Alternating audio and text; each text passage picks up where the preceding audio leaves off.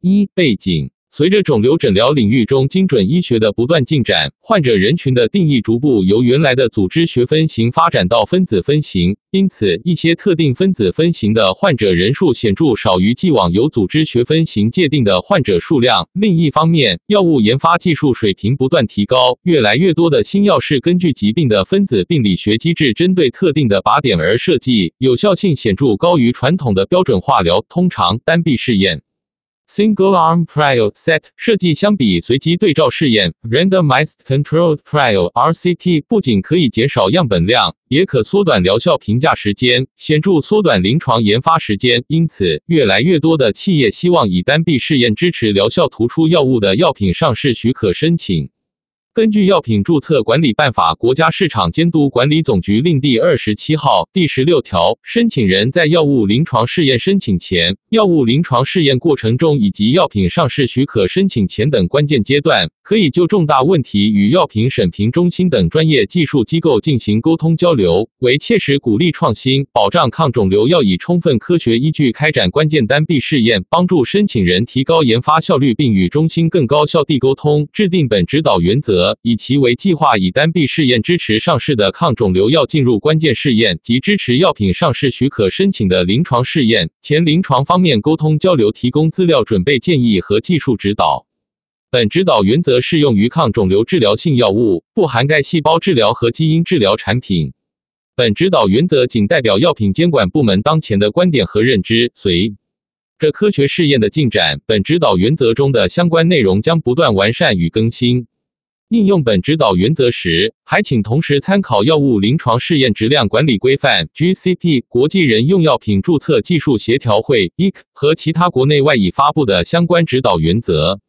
二、资料准备：申请人应在申请沟通交流前准备以下资料：一、已开展的临床试验概况，需包含详细试验设计，至少包括题目、试验人群、给药设计、样本量和试验终点等，和试验实施状态。二、已开展的临床试验安全性和耐受性数据分析建议包括耐受性特征，如剂量限制性毒性、主要不良反应、重要器官毒性以及剂量铺路量不良反应特征等。建议参照安全性总结报告的撰写原则进行简要概括。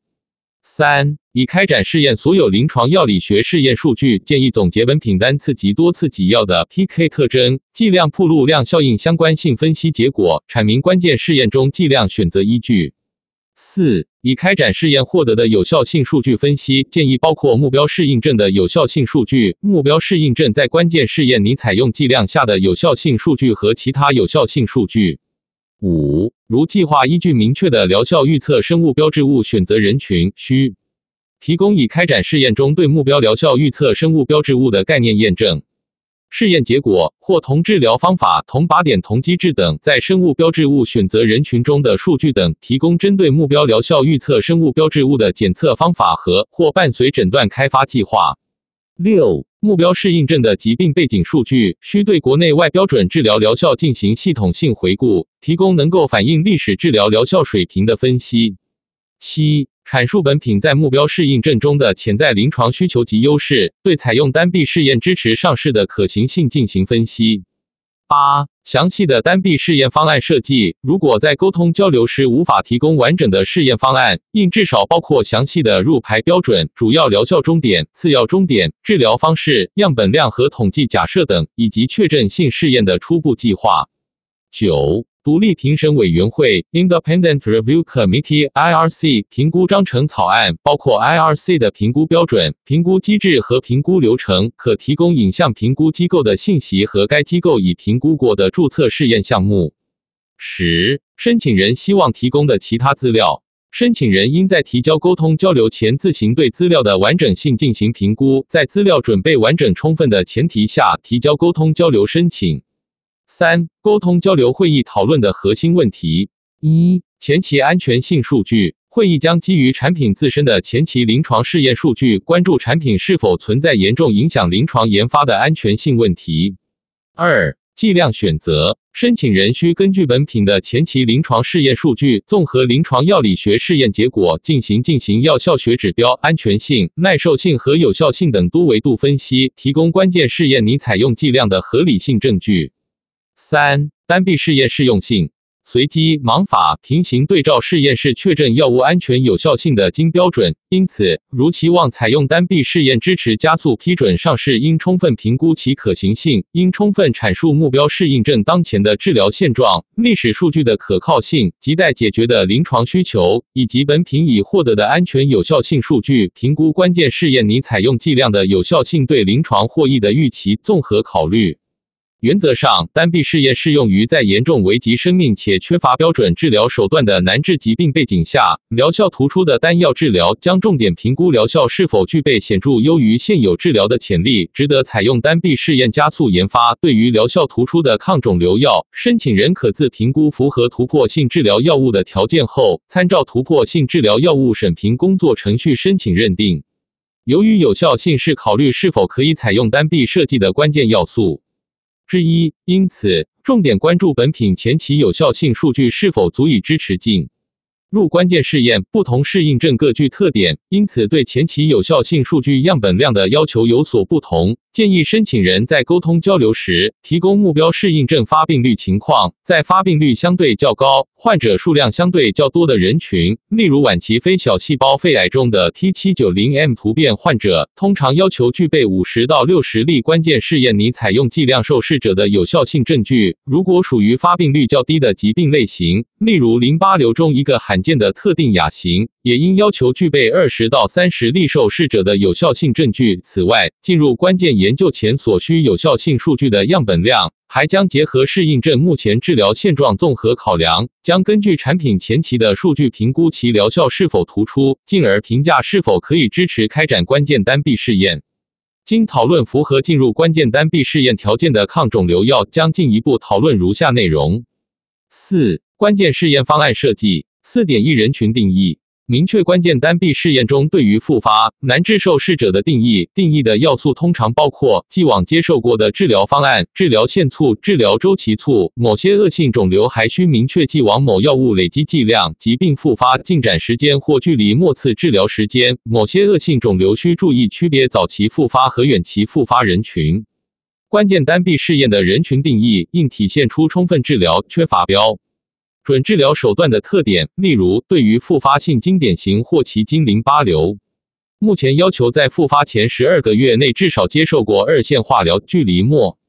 次治疗十二个月以上复发的人群，仍有可能通过重新接受前一线治疗获得缓解，因此不应纳入关键单臂试验。再如，对于难治性经典型或其经淋巴瘤，目前要求疗程二周期未达到部分缓解 （partial response, PR） 或者疗程四周期未达完全缓解 （complete response, CR）。如受试者在某化疗方案经过一个疗程后，因疗效不佳或毒性不耐受之外的原因更换方案，该治疗方案不应视作一个治疗。疗线也不应被判定为难治。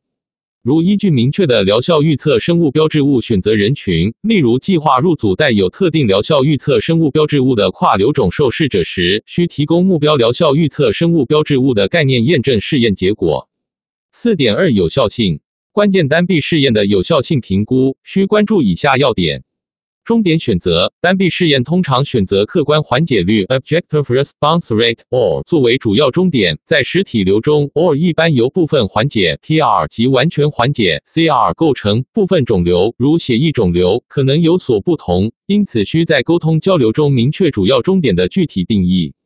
在考虑终点指标的选择时，还应充分考虑不同类型药物的作用特点。例如，免疫治疗药物在目前尚未明确生物标记物细分患者的情况下，难以获得与分子靶向药相似的高缓解率。因此，仅考虑 OR 和持续时间并不能充分反映有效性。还应关注药物持续作用带来的获益和风险，将十二个月或是更长时间的生存率、持续缓解时间 （duration of response, DOR）、无进展生存时间 （progress-free survival, PFS） 等作为重要的有效性指标予以评估。评估标准和访视计划根据目标适应症和药物特征，选择国际上广泛采用的疗效评估标准，并在方案中予以明确。根据适应症的临床实践和产品特点，制定访视和随访计划。疗效的历史对照，根据目标适应症历史对照数据的依据，明确关键单臂试验有效性的统计假设，并与中心达成共识。有效性分析及单臂试验的有效性分析及应以 ITT 原则为参考，沟通交流中需明确有效性分析及的定义并达成共识。敏感性分析要求结合适应症和产品特征，必要时将对敏感性分析提出要求。申请人最终应对有效性结果开展包含但不限于沟通交流中明确的敏感性分析。四点三安全性。对于采用单臂设计作为关键试验支持上市的情况，需充分考虑对安全性评价的要求。在采用单臂设计时，如按照统计学假设计算出的样本量较小，需考虑为满足安全性评价增加样本量或者启动其他研究。五、IRC 章程。通常单臂试验要求以 IRC 评估的有效性作为主要疗效终点，申请人需提供 IRC 的评估标准、评估机制和评估流程，参照中心已发布的抗肿瘤药临床试验影像终点程序标准、技术指导原则，合理设计，保障评估结果的独立性、客观性和稳定性。会议将讨论 IRC 章程的科学性。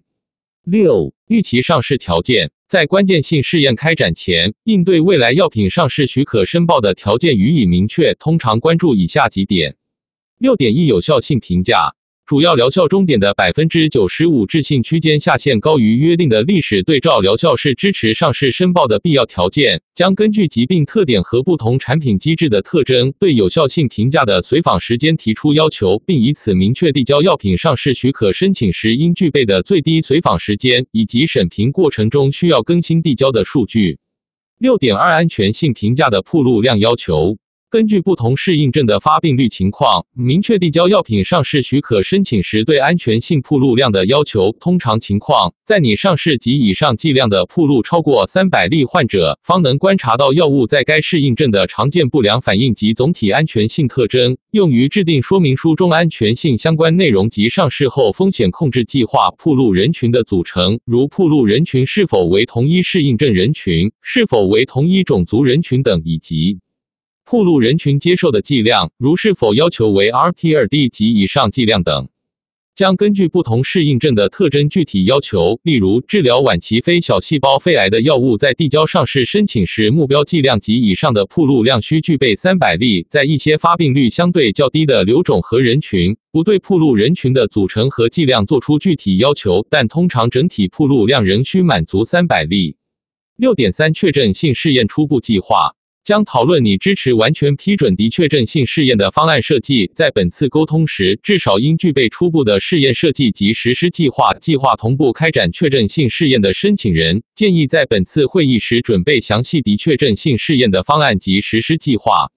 确认性试验一般采用随机对照研究设计。对于不适合开展随机对照研究作为确认性试验的情况，例如采用篮子试验设计支持跨瘤种适应症申请时，可考虑开展多个单臂试验作为确认性试验。七、其他问题结合产品特征对其他可能影响研发和上市的潜在问题，如是否需要伴随诊断等予以讨论。四、会后要求。申请人应在会后对会议中双方确认存在的关键科学问题及时答复，例如计量合理性问题等，确保在时限内形成会议纪要。应在问题解决后再开展关键性试验。双方基于